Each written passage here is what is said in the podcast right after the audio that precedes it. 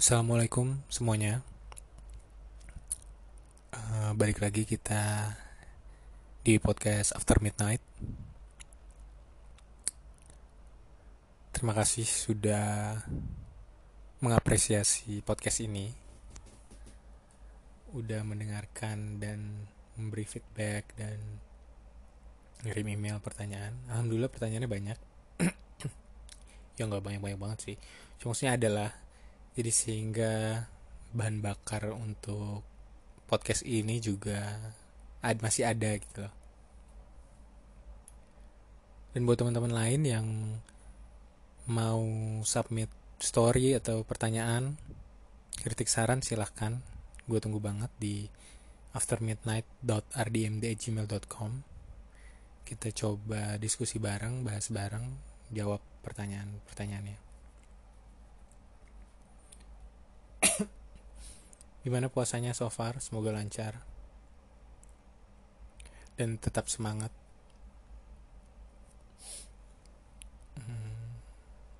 Dan jangan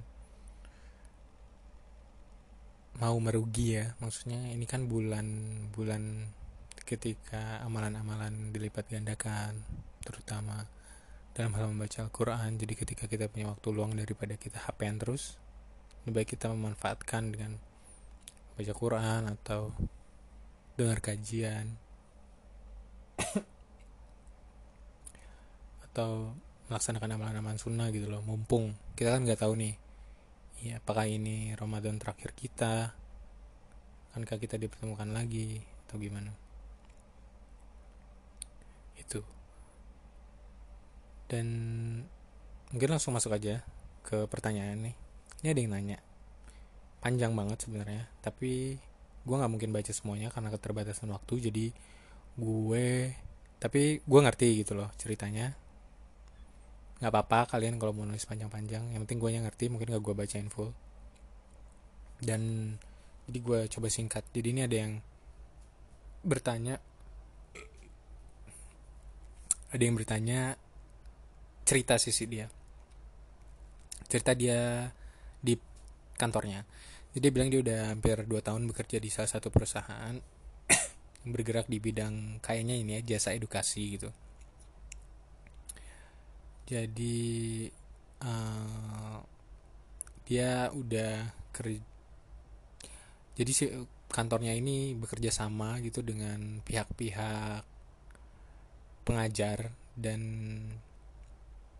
apa ya, lembaga-lembaga edukasi. Dan di sini dia bilang ini pekerjaan yang dia mau dari S M K dulu, dan alhamdulillah dia dapet gitu. Cuman uh, dia setelah dua tahun dia dipercaya untuk memegang salah satu partner perusahaannya yang punya saham, yang mungkin salah satu investor terbesar kayaknya. Sehingga ya kita tahu ya, kalau misalnya investor besar pasti dia nuntut lebih, minta demand, demandnya lebih banyak pasti. Dan itu bikin dia kewalahan. Uh, sampai masalah jam kerja.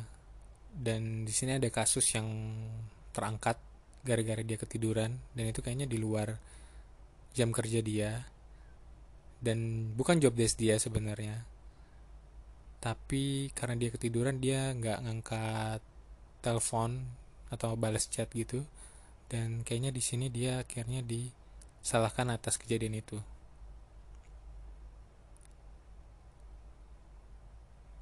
Dan ya intinya gitu. Ya, hmm, tapi ya gitu ya. Kerjaan itu pasti ada plus minus. Bukan cuma kerjaan sih, semua hal sebenarnya di dunia ini pasti ada. Gak mungkin ada yang sempurna. There's no perfection in this world. Jadi ketika, bahkan ini pekerjaan yang dia mau loh, pekerjaan yang dia mau dan dia dapat, pasti ada aja kurangnya. Makanya kita tidak bisa menggantungkan keinginan kita itu cuma atas berdasar hal-hal kayak gini. Kan ya kecewa gitu loh, mau, karena ya pasti akan ada konsekuensi gitu loh. mau ada enaknya pasti ada nggak enaknya gitu loh di dunia ini ya. Dan uh, ya bersyukur, kita jangan lupa bersyukur, tapi ya maksudnya kita udah dapat pekerjaan. Banyak teman-teman di luar sana yang belum punya pekerjaan atau lagi nyari-nyari kerja, dan ini kita dapat yang kita mau lagi. Um, dan memang kalau kita kerja di kantoran gitu udah pasti kita terjebak sistem.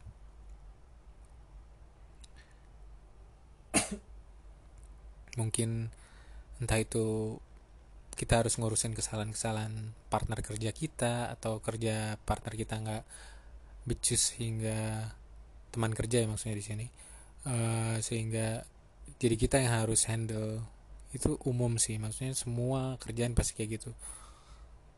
Ketika uh, kita harus mematuhi perintah atau sistem kantor kita padahal berlawanan dengan prinsip kita misalnya.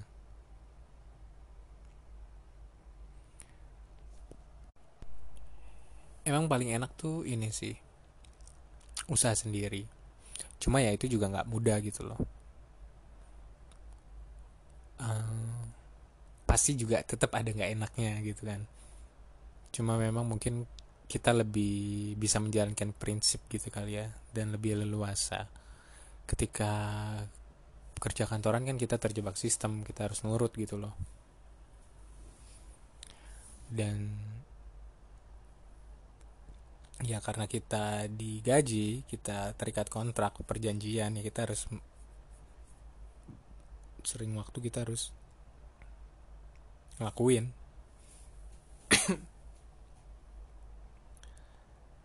Dan kita harus percaya sih kalau rezeki itu ada di Allah gitu loh. Allah yang memberi kita rezeki, bukan kantor, bukan bos. Jadi walaupun kita nggak cocok misalnya karena ini melawan prinsip, apalagi prinsip agama, maka misalnya mengganggu ibadah kita atau gimana, ya memang harus diperinci sih separah apa mengganggunya. Tapi kalau misalnya kita jujur gitu loh, pasti Allah kasih jalan. Dan sekalian mungkin gue juga ingin menyampaikan buat teman-teman yang masih bekerja di tempat-tempat haram, resign, keluar, dan luruskan niat ya. Maksudnya jangan takut gitu loh, Allah pasti menjamin rezeki. Ya memang nggak nggak misalnya kita keluar dari pekerjaan haram terus besoknya kita dapat pekerjaan yang digaji delapan puluh juta gitu, seratus juta. Kalau kayak gitu ya semua maka maka mudah gitu loh, meninggalkan yang haram maka mudah. Semua orang juga langsung bisa dengan mudahnya. Cuma ini kan masalah keimanan, masalah perkara iman, dan pasti ada ujian gitu loh. Tapi insya Allah kalau kita bisa melewati ujian dengan sabar dan dengan cara yang benar, pasti Allah akan memberikan jalan keluar. Karena ini bukan hal dunia lagi, mainannya akhirat kita kita gadaikan. Ketika kita tahu nih pekerjaan kita, kita bekerja di tempat-tempat yang haram gitu, lalu kita makan dari yang haram juga, dan gimana kita berapa tahun itu kita melakukan hal yang haram, berarti kan sangat-sangat menyeramkan gitu loh. Kayak lebih baik kita kalau misalnya nggak, kalau nih ya ini kayak if conditional, kalaupun nggak dapat kerja terus lebih terus nggak bisa makan ya, walaupun nggak mungkin ya Allah menjamin rezeki kecuali ya memang sudah ajal kita, sampai maksudnya nggak ada uang gitu karena nggak kerja sampai mati, ya ujungnya mati gitu loh. Sedangkan pekerjaan haram tuh ujungnya ancaman-ancaman neraka yang yang sifatnya tuh tidak, yang sifatnya tuh mengalahkan, jauh mengalahkan kesengsaraan dunia. Jadi ya masa ya kita mau terus melakukan yang haram cuma karena apa uang gitu sih. Dan ya luruskan niat gitu, jangan jangan juga mau resign supaya dapat uh, pekerjaan yang lebih banyak. Ya sekali lagi yang ya apa ya resign dari pekerjaan yang haram ya. Ya kalau misalnya memang kebetulan dapat yang lebih baik ya alhamdulillah. Tapi kalau enggak jangan, karena ya nanti ketika sudah satu bulan dua bulan nggak dapat kerja terus goyah akhirnya iman, malah memperparah gitu. Itu sih. Kita lanjut ke pertanyaan berikutnya aja ya. Hai Kak, Assalamualaikum, saya bla bla bla, saya mahasiswa semester dua Kak. Saya sering dibilang seperti anak kecil sama teman-teman saya, tapi saya merasakannya biasa-biasa aja. Oh, tapi saya merasanya saya biasa aja. Pernah suatu hari saya dibilang seperti anak kecil oleh satu, salah satu seorang teman saya, dan saya bertanya kembali ke teman saya, bagaimana sifat orang dewasa? Tapi teman saya nggak bisa jawab, Kak. Apa yang harus saya lakukan dalam menghadapi teman yang seperti ini, Kak? Pertama kita harus introspeksi. Tanya aja ke temannya bagian yang kayak anak kecilnya di mana. Ya memang nggak mudah sih mengakui kesalahan gitu, atau uh, mencari apa ini yang salah di diri gue, kayak buku gue. Uh, jadi coba tanya ke temannya baik-baik, maksudnya kanak-kanakan ini kan bisa apa ya, bisa luarnya, misalnya kayak entah itu pakaian kita mungkin, atau cara ngomong kita, atau cara kita eh, eh suara kita gitu, tingkah laku kita, atau yang sifatnya sifat gitu pribadi yang memang kayak anak-anak yang nggak mau ngalah, nggak mau bertanggung jawab, nggak mau punya konsekuensi gitu. Yang mana? Kalau misalnya apa yang harus saya lakukan dalam menghadapi teman yang seperti ini, Kak? Kalau memang ini teman model teman yang baik, maka dia akan memberikan saran yang baik pula. Maka coba omongin baik-baik dan coba berubah dari situ. Tapi kalau misalnya ini teman yang tidak baik ya nggak usah digubris. Tapi karena ini lebih dari satu ya kayaknya teman-teman yang ngomong. Saya sering dibilang anak kecil sama teman-teman saya, tuh jamak ya. Jadi saran saya itu kan berarti saksinya lebih banyak dibandingkan kamu sendiri. Coba di gali lagi dulu, kalau memang mereka yang benar dan itu mengganggu sekitarmu, maka perbaiki di bagian mana gitu. Ya karena memang ada, ya karena yang nggak cocok ya orang dewasa tapi kayak anak kecil gitu. Mungkin kalau memang mereka niatnya baik, itu ada benarnya. Dan ya nggak ada salahnya kan kita berubah jadi lebih baik gitu. Oke, okay, next question. Hai Kak Ardi, Assalamualaikum. Jadi ceritanya adalah gue takut nikah. Padahal gue selalu punya angan-angan punya suami yang bisa bimbing gue jadi lebih baik, terutama dalam hal agama. Gue pengen kalau udah nikah nanti bisa berkebun bareng, nanam sayur, daun pandan, daun salam, daun jeruk, dan lain-lain. Biar masak gampang. Terus nanam bunga, oh, belum selesai. Terus nanam bunga matahari. Habis itu melihara kucing bareng, pokoknya yang sederhana aja tapi bisa seru-seruan bareng. Masalahnya makin umur dewasa ini makin banyak hal-hal yang bikin gue khawatir. Gue takut gak bisa diandalkan. Gue takut nanti gak bisa terbuka sama suami dan anak-anak gue. Karena ke keluarga pun gue gak bisa terbuka. Ke teman pun kalau cerita yang sekedar eh, Ke teman pun kalau cerita yang sekedar kulit luarnya doang. Gue sangat-sangat susah mengungkapkan apa yang sebenarnya gue rasain. Senang, sedih, marah, kecewa, jadi seringnya gue simpan itu sendirian. Gue juga melihat dari keluarga sendiri, dari orang tua, kakak gue yang udah nikah, ada hal-hal yang sangat gue sayangkan dan itu bikin gue mikir, gue nggak mau kalau udah nikah nanti kayak gitu. Tapi gimana kalau ternyata gue kayak gitu? Jadi endingnya gue makin takut lagi buat berkeluarga. Belum lagi buat gue nikah itu bukan cuma nyatuin dua orang berbeda, tapi juga menyatukan dua keluarga. Asli itu P R banget kan ya. Gue belum kebayang gue bisa ngelakuin itu. Gue aja khawatir gimana kalau udah nikah nanti gue gak bisa berbaur sama keluarga suami, dan begitu pun sebaliknya. Gue mau menghilangkan semua ketakutan-ketakutan ini, tapi gak tahu benahinya harus dari mana. Dan lagi, ini hal yang gak pernah gue ceritain ke siapa-siapa sebelumnya.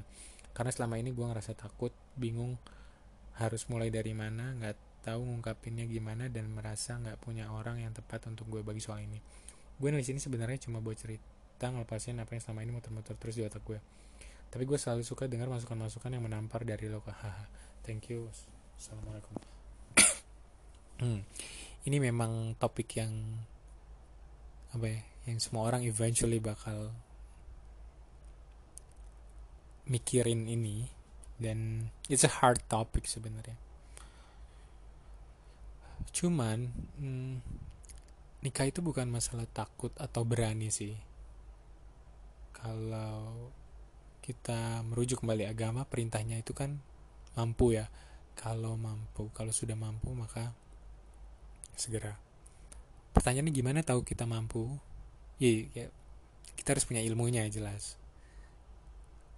Mampu secara mental, mampu secara fisik, mampu secara finansial. Dan ketakutan itu kan dasarnya karena kita, salah satu penyebab ketakutan adalah karena kita tidak tahu gitu loh. Kita nggak tahu makanya kita takut. Tapi kalau kita tahu, kita punya ilmunya, maka pandangan kita akan berubah terhadap satu hal itu. Dan perlu diingatkan juga, nikah itu kan ibadah ya. Jadi, dan ibadah itu ada hukumnya lagi.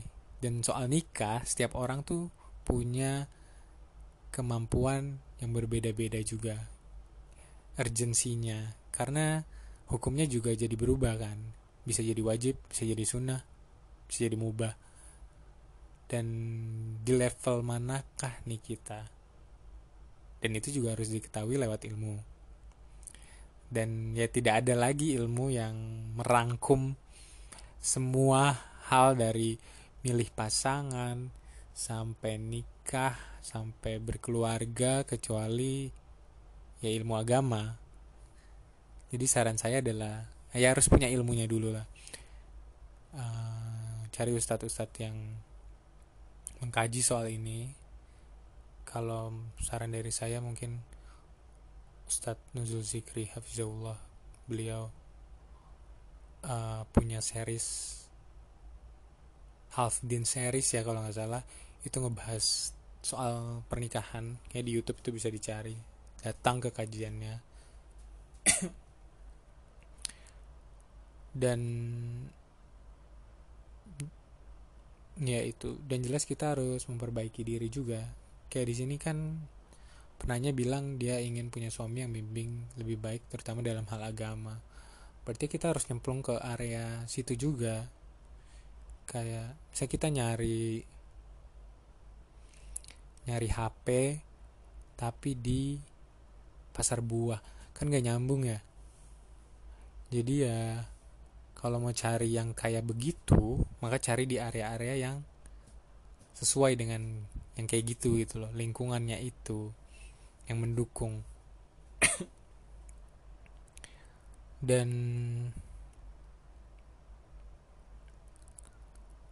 kalau masalah keterbukaan gitu, perasaan senang, sedih, marah, kecewa, sebenarnya gue pribadi tidak terlalu setuju dengan semua itu harus diungkapkan, enggak sih. Pertama kita punya Allah ya, jadi lebih baik kalau curhat tuh ke Allah. Karena respon orang juga palingnya gitu-gitu doang. Belum tentu bisa ngasih solusi. Tapi kalau ke Allah beda gitu loh. Dan kita jadi tidak terlihat lebih rendah, karena kalau di mata manusia kadang kita menunjukkan sisi vulnerability kita, langsung beda kan pandangan orang ke kita. Jadi memang harus hati-hati juga kita kalau mau cerita sama orang, apakah orang ini benar-benar bisa memberikan solusi gitu loh. Kalau enggak ya ngapain, apakah orang-orang orang ini bisa dipercaya gitu. Karena kalau tujuannya cuma ya cerita aja, tapi ke teman yang nggak baik maka ya rugi di kita. Dan untuk berkaca dari keluarga sendiri gitu, misalnya orang tua atau kakak yang ada hal-hal yang disayangkan, justru ya belajar dari kesalahan-kesalahan mereka. Kira-kira mereka salah di mana nih? Apakah mereka, coba lihat, apakah kriteria yang mereka pilih itu seperti apa? Makanya hindari gitu loh. Jangan sampai sebatas itu. Berarti harus lebih paham, maksud paham agama nih ya semana gitu. Kita kan harus bisa ngukur ya. Dan itu tidak mungkin dilakukan kalau kita nggak punya ilmunya. Dan hal-hal ini tidak bisa terbentuk dalam satu kali dua kali belajar gitu loh. It's a process. Dan kalau kita belajar pasti otomatis kita memperbaiki diri kita juga. Ya karena itu ilmu yang berkah gitu, ilmu agama misalnya. Tapi ya jangan sekedar belajar cuma nikah gitu loh. Agama belajar tujuannya nikah gitu juga merugikan. Dan jangan-jangan sampai kayak gitu. Dan keinginan penanya di sini bisa berkebun bareng, nanam sayur, bla bla bla. Yang enak-enak itu ya ya enggak, gimana ya? Kayak tadi yang gue bilang di awal, dunia itu tidak mungkin bekerja sesempurna itu, sesuai yang kita prediksikan yang enak-enak gitu. Gak mungkin gitu loh. Kecuali atas izin Allah ya. Tapi maksudnya ya gak mungkin lah full enak gitu. Pastilah, pasti ada masalah, pasti ada musibah. Namanya hidup ya. Gak mungkin gitu mulus. Jadi pasti, mau nikah kayak mau hidup sendiri kayak sama. Ya memang mungkin nikah uh, ujian-ujiannya lebih berat ya, karena ya pahala-pahalanya juga beda. Orang yang gak nikah gak bisa mendapatkan pahala-pahala orang yang udah menikah gitu loh. Ada pahala-pahala, ada ibadah-ibadah tertentu kan yang tidak bisa didapatkan sama orang yang belum menikah. Dan sekali lagi, nikah ini kalau tujuannya ini apa? Kalau memang tujuannya ibadah, kita punya dapat yang satu visi dan misi gitu, maka tuntutan duniawinya juga pasti akan berkurang, ya nggak sih? Ketika kita men- ya nggak, kalau kita memang tujuannya buat men- mencapai surga misalnya, kita mau dapat balasan baik dari Allah, pasti kita tidak mengincar hal-hal duniawi dong yang memberatkan. Sama kayak si pasangan kita juga, ya kita harus nyari yang sesuai sehingga dia juga tidak menuntut hal-hal duniawi dari kita, hal duniawi yang yang apa ya, yang kadang nggak nggak masuk akal lah, yang nggak penting lah. Mau nikah yang mewah seperti apa gitu, itu kan kayak aduh sangat duniawi banget gitu loh. Dan jadi harus dibalikin lagi nih, nikah nih gue mau beribadah, sehingga ya harus tahu batasan-batasannya, apa yang harus dilakukan, tujuan-tujuannya, dan itu perlu ilmu. Ya, salah satu mempantaskan diri ya dengan ilmu sebenarnya, bukan cuma masalah finansial. Ya karena banyak juga ya, apa ya, orang yang nikahnya dengan kekayaan yang berlimpah ya, tapi gagal gitu loh. Bukan itu juga kuncinya. Atau fisik misalnya, satu ganteng satu cantik terus gagal juga ya, karena bukan itu. Dan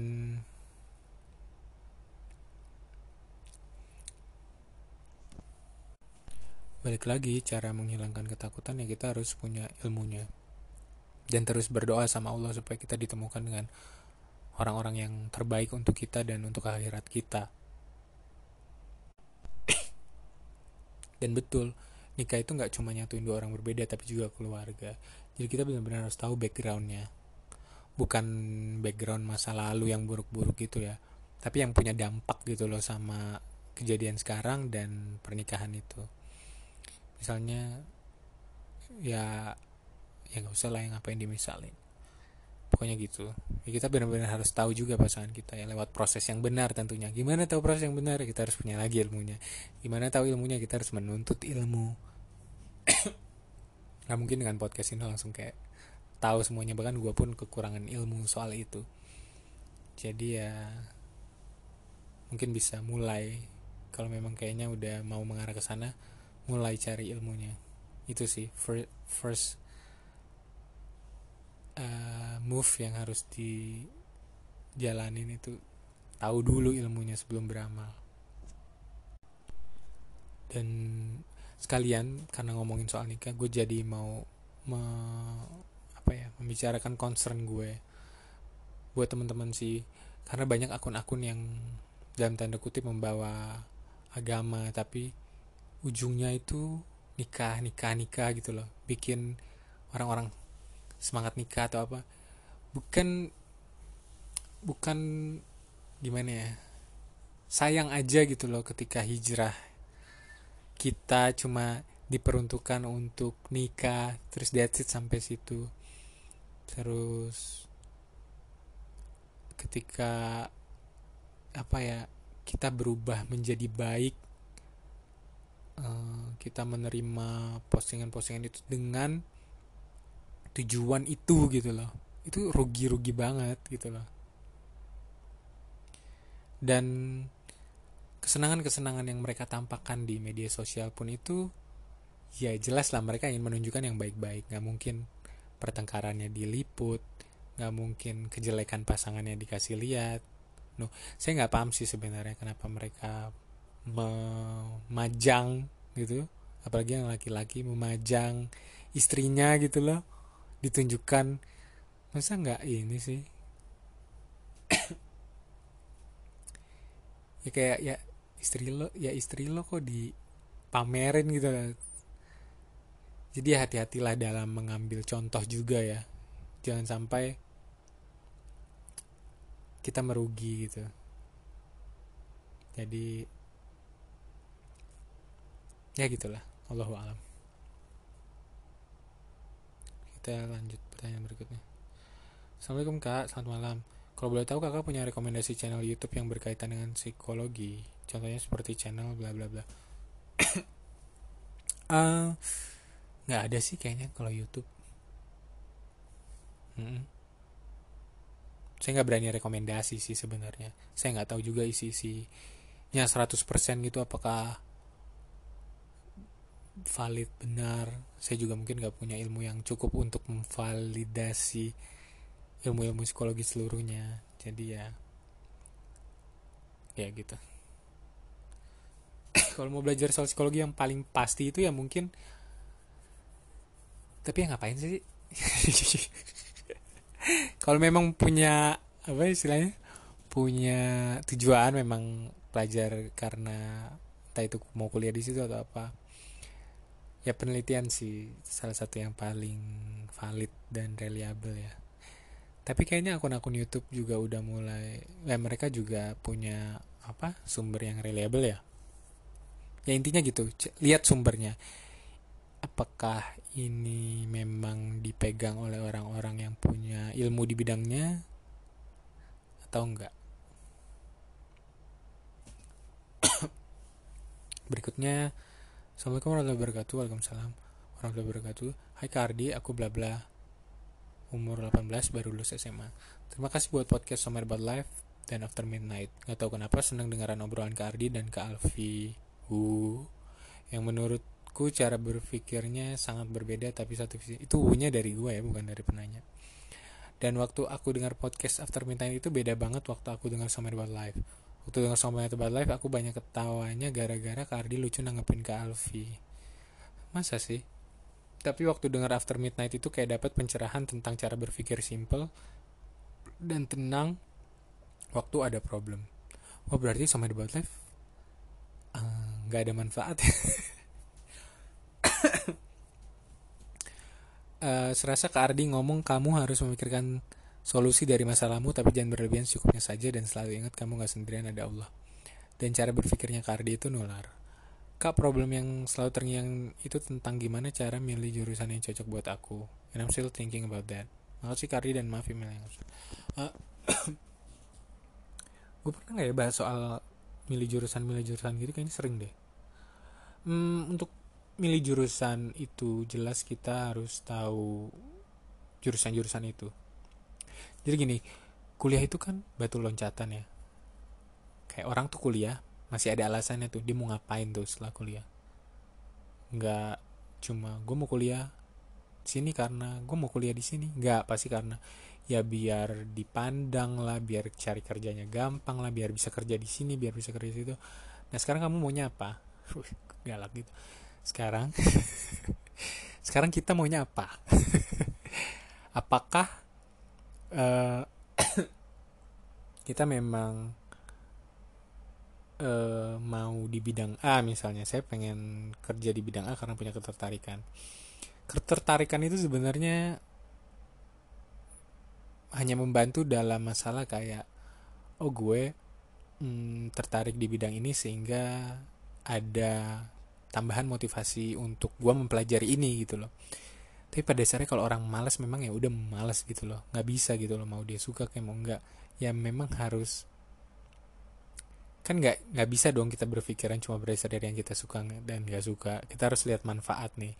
Walaupun kita gak suka, tapi kalau manfaatnya bagus, ya kita gak bisa malesan terus. Maksudnya kita bergantung sama apa yang kita suka doang. Sedangkan misalnya yang kita suka tidak baik buat kita.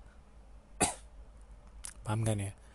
Jadi, eh, pertama cari tahu dulu kita mau kemana. Karena kuliah itu, jurusan itu, itu batu loncatan sebenarnya.